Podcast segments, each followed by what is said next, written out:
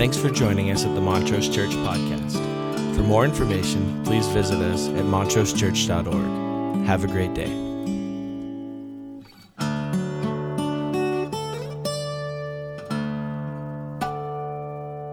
So good, so good. Hey, good morning, church. My name's Colton. I'm the high school pastor, and I'm so excited to be here with you. We're going to be doing um, part four of our new series, Rooted in Hope. Pastor Dave's been going through this series, and it's been a lot of fun. We've been diving into the book of Romans, a deeply theological book that Paul wrote for us, and uh, Romans 8 is what we've been diving into. And so I'll give you the text right now so you can go grab that Bible or get the U version Bible app ready to go here. It's Romans 8 22 through 25. Romans 8 22 through 25. So we're going to be looking at that in a second here. Uh, before we jump into that text, we need to talk about one thing, and that is ice cream.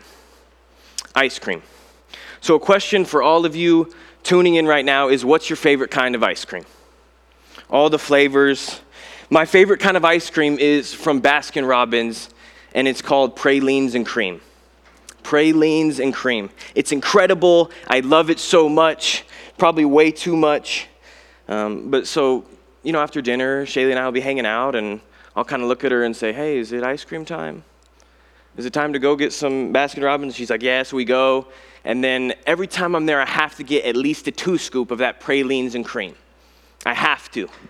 And I get it, and then I crush it, and then afterwards, I'm always finding myself doing one of these, oh, this kind of groan, right? What have I done? I ate that a little too fast and probably a little bit too much. Dinner was only 20 minutes ago. So, have you ever done that with dessert or, or ice cream, or maybe the Thanksgiving feast, right? The big meal, you find yourself eating way too much food, and then you find yourself groaning. Oh, a little too much food. Um, you got the, maybe the food baby going on, or you're in the food coma. Sometimes they talk about that. Um, groaning. And so I bring up groaning because uh, groaning actually shows up twice in our text for this morning. It shows up twice. And so we have this fun, kind of lighthearted type of groans. The, when we eat a little bit too much, or, or, parents, you know this, maybe during quarantine, your kids have been groaning because they're so, so bored, there's nothing to do, right? Some of that type of groaning. So we have those types of groans, but then we also have a very serious uh, groaning that happens all around us because of things like uh, pain and death and suffering. And all those things have been a reality for a long time, and it seems like, especially in 2020. The definition of groaning is this to make a deep, inarticulate sound in response to pain or despair. A deep, inarticulate sound in response to pain and despair. It's this response to something that's going wrong. And so, knowing all this as we talk about groaning, let's dive into the text for this morning Romans 8 22 through 25. We know that the whole creation has been groaning as in the pains of childbirth, right up to the present time. Not only so, but we ourselves who have the first fruits of the Spirit groan inwardly as we wait eagerly for our adoption to sonship, the redemption of our bodies. For in this hope we were saved. But hope that is seen is no hope at all. Who hopes for what they already have? But if we hope for what we do not yet have, we wait for it patiently. We wait for it patiently. So, the title of today's message is The Hope of New Creation Over Groaning. The hope of new creation over groaning. And the first point is this the whole creation groans. Paul tells us that creation is groaning. It's responding to its pain and despair. And in the first century, when Paul is writing this, it was not such a beautiful time. There was pain, there was ugliness, there was all those things, just like it is now. And so he knows about the groans that are around him. He knows that creation, he knows that creation is groaning. And not just from a, from a zoomed out view of our world, but also inwardly. He says in verse 23 Inwardly we groan as we long for the redemption of our bodies. Okay, so where did all this groaning come from? It's fractured, imperfect. We know it's crazy around us, but where did all this come from? And if you know the narrative of the Bible, you know that we have to go to Genesis. We have to go to Genesis 1 to dive into this and get a little picture of why everything is so fractured. So, Genesis 1 1 through 3. In the beginning, God created the heavens and the earth. Now, the earth was formless and empty. Darkness was over the face of the deep, and the Spirit of God was hovering over the waters. And God said, Let there be light. And there was light. Boom, God creates. Genesis 1 1 through 3. The creator of the universe speaks, and everything begins to mold into shape, a beautiful picture. So God continues to create. He creates some animals, uh, some fish, all those things. And let's skip forward to this sixth day when God creates humanity. Verse 26 and 27 of Genesis 1. Then God said, Let us make humankind in our image, in our likeness, so that they may rule over the fish in the sea and the birds in the sky, over livestock and all the wild animals, and over all the creatures and move along the ground. So God created humankind in his own image.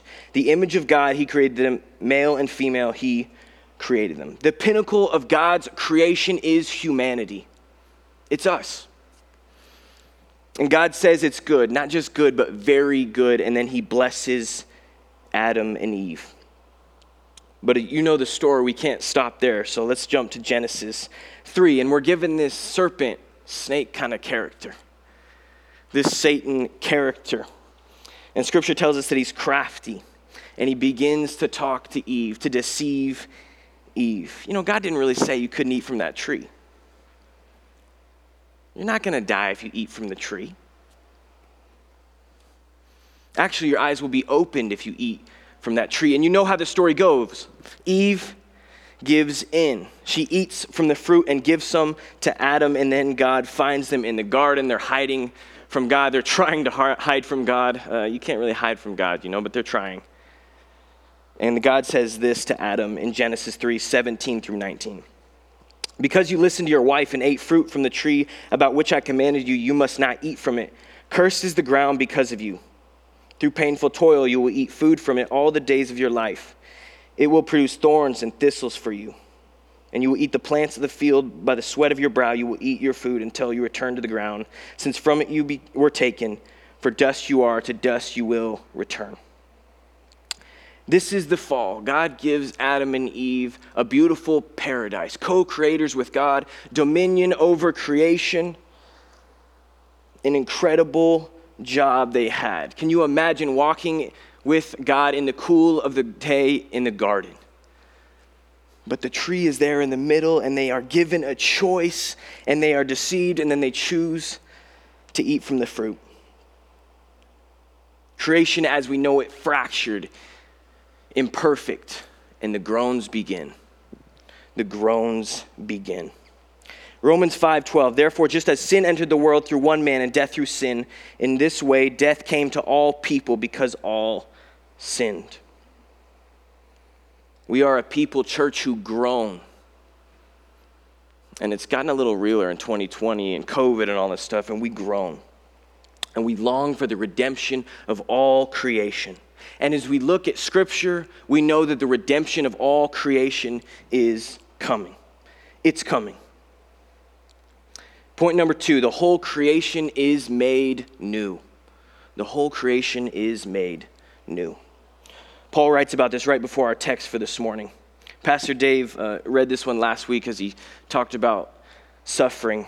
Romans 8 20 and 21. For the creation was subjugated subjected, excuse me, to frustration not by its own choice, but by the will of the one who subjected it, in hope that the creation itself will be liberated from its bondage to decay and brought into the freedom and the glory of the children of God. Paul says our hope is in creation being liberated from its bondage of decay. We have an amazing hope in the final new creation that God will bring. And John talks about this new creation in Revelation 21 1 through 5 a beautiful text. Maybe you've heard it before. Then I saw a new heaven and a new earth, for the first heaven and the first earth had passed away, and there was no longer any sea. I saw the holy city, the new Jerusalem, coming down out of heaven from God, prepared as a bride, beautifully dressed for her husband. And I heard a loud voice from the throne saying, Look, God's dwelling place is now among the people, and he will dwell with them, and they will be his people, and God himself will be with them and be their God He will wipe away every tear from their eyes. There will be no more death or mourning or crying or pain, for the old order of things has passed away. He who was seated on the throne said, I am making everything new. Then he said, Write this down, for these words are trustworthy and true. John gives us this beautiful image of new creation, the ultimate creation. No more death, no more pain, no more groans. And, church, we cling to the hope for this eternity, this redemption that will take place. We cling to that hope that that is someday coming.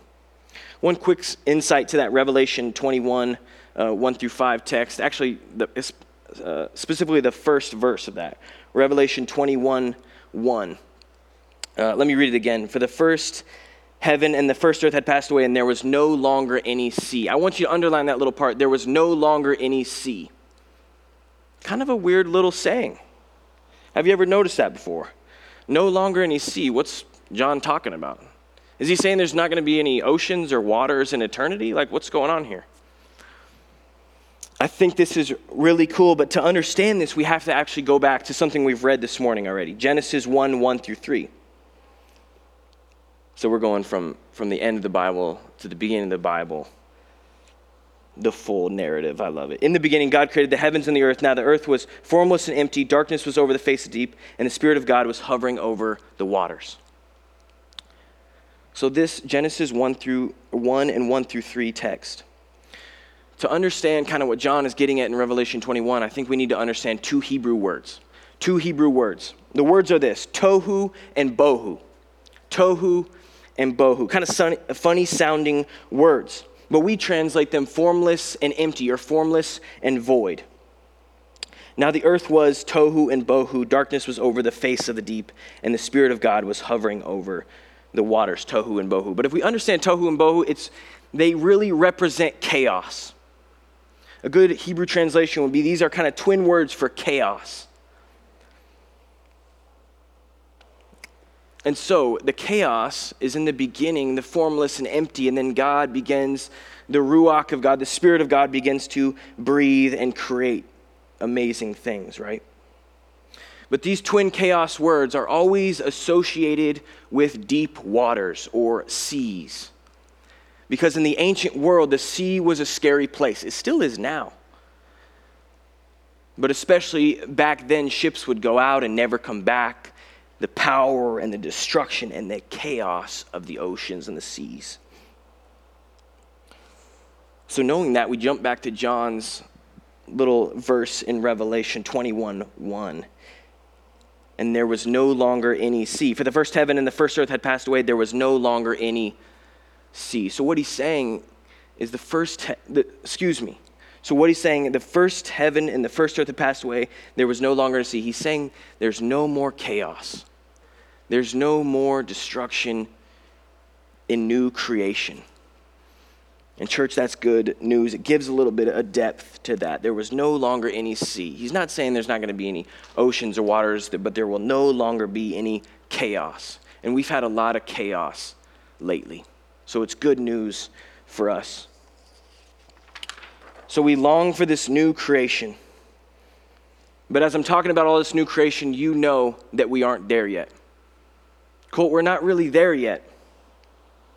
We still have the groans around us, the fractured, imperfect creation. We live in this middle.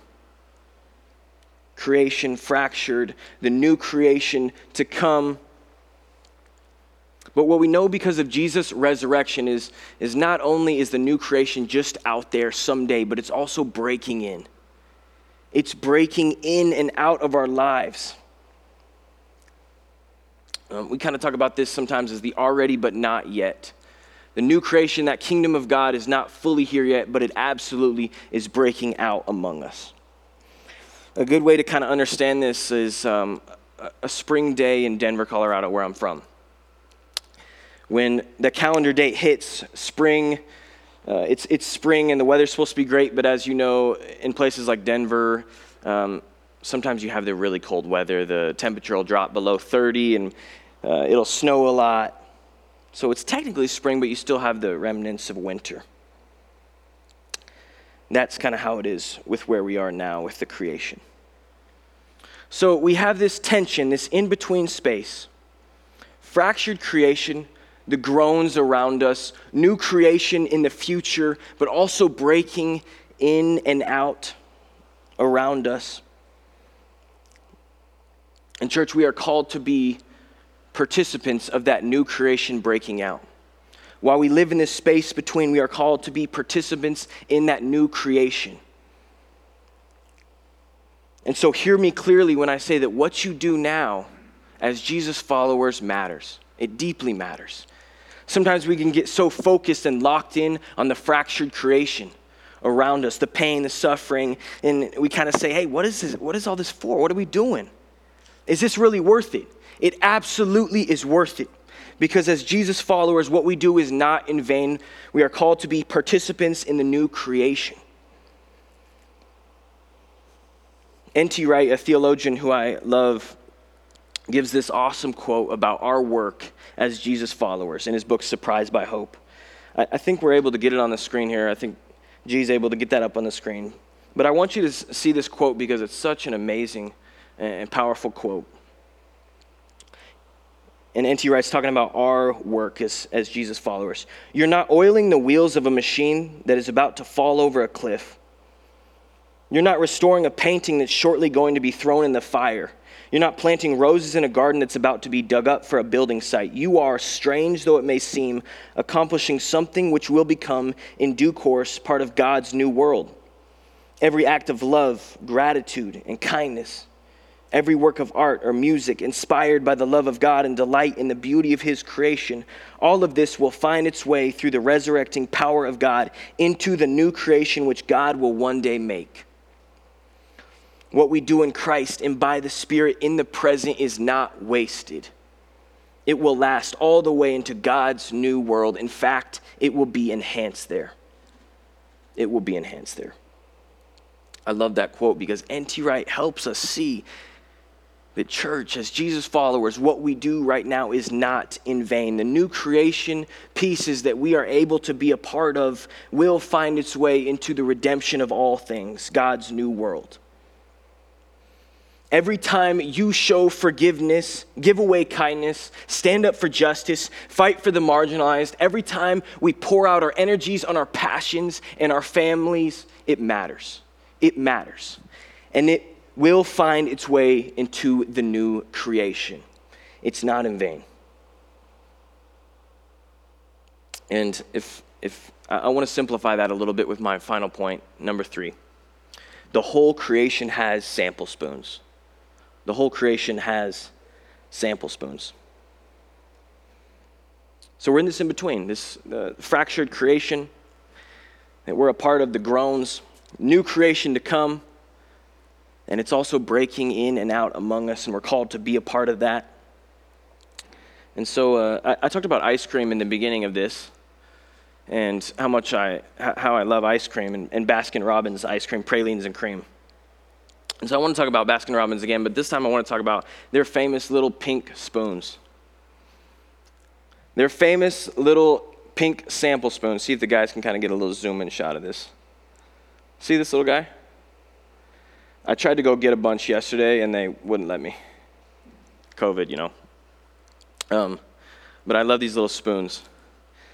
But when we're talking about being participants of new creation, I think this is the perfect illustration and example for our lives is we are called to be little pink sample spoons of God's new creation.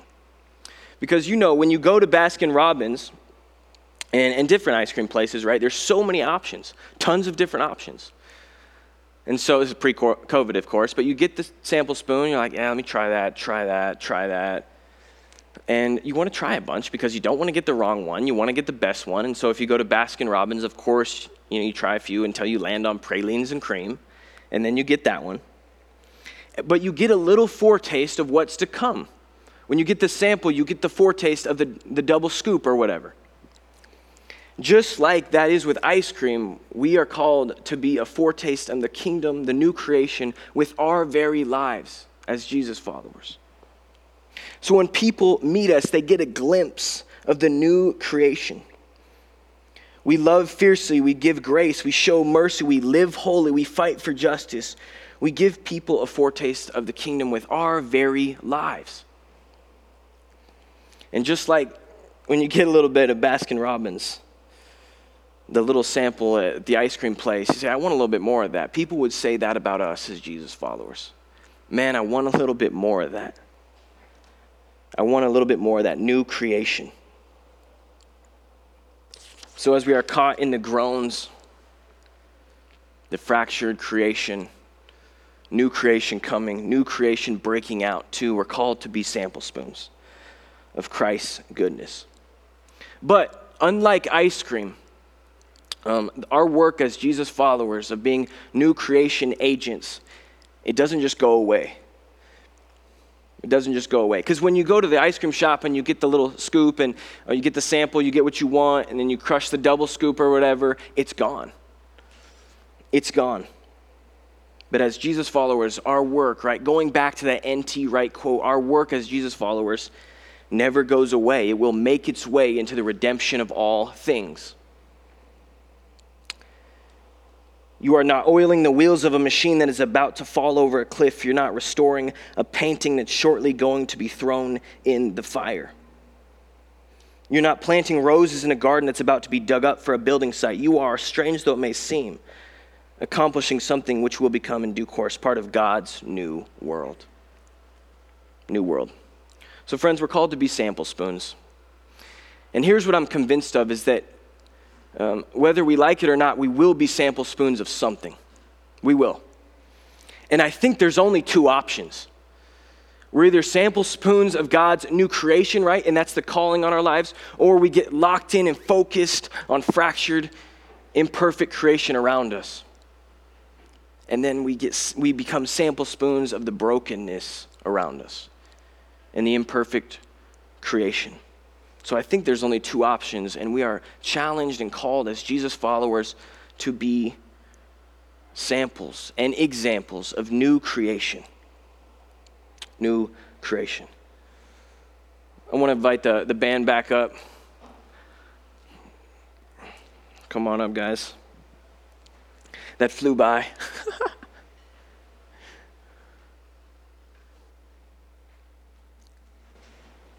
I want you to to let this, this little image of this little spoon burn into your minds. And, and maybe, you know, after COVID or whatever, we can get a bunch of these and pass them out, or you can go get some and put them around your home, or, or maybe put them on your desk at work. Uh, just to remind yourself hey, I'm called to be a sample of a new creation. I'm called to show people every time they encounter me a little bit of Christ and His goodness.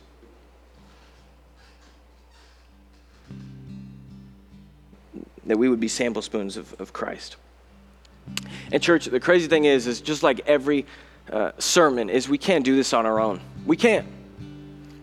We can't. We can't be awesome sample spoons of Christ and His new kingdom on our own. We can't do it. But we cling to the fact that Jesus is working among us. The Spirit is in this room, and it's in the room wherever you're at working and empowering us and encouraging us and energizing us to be good examples and samples of the new creation. The Spirit's working. And so, with the Spirit's help, I'm praying that we can be good samples of Christ's new creation. So, church, we hope for that future glory to come. Uh, one day when the tears will be gone, the suffering, the death will be gone. Uh, we hope for that, but we also hope for this transformation now that can take place, this new creation breaking out in our lives. So the challenge for us is to be sample spoons. Let me pray for us. God, thank you for this morning. Thanks for this quick sermon about creation, God, and how it's fractured and imperfect, and the groans around us, the chaos. But God, we know that new creation is coming, the redemption of all things is coming, but we're caught in this in between. We're caught in this tension of, of being in between. So, as we are in this space, would we be sample spoons of your goodness, God, of your new creation? Would we be ambassadors of your new creation, God? Would we love fiercely? Would we show grace to people? Would we fight for justice? Would we love our community well and be sample spoons of your goodness, Jesus? And with your spirit, we can. In your precious name we pray. Amen. Amen. Thanks for joining us at the Montrose Church Podcast. For more information, please visit us at www.montrosechurch.org. Have a great day.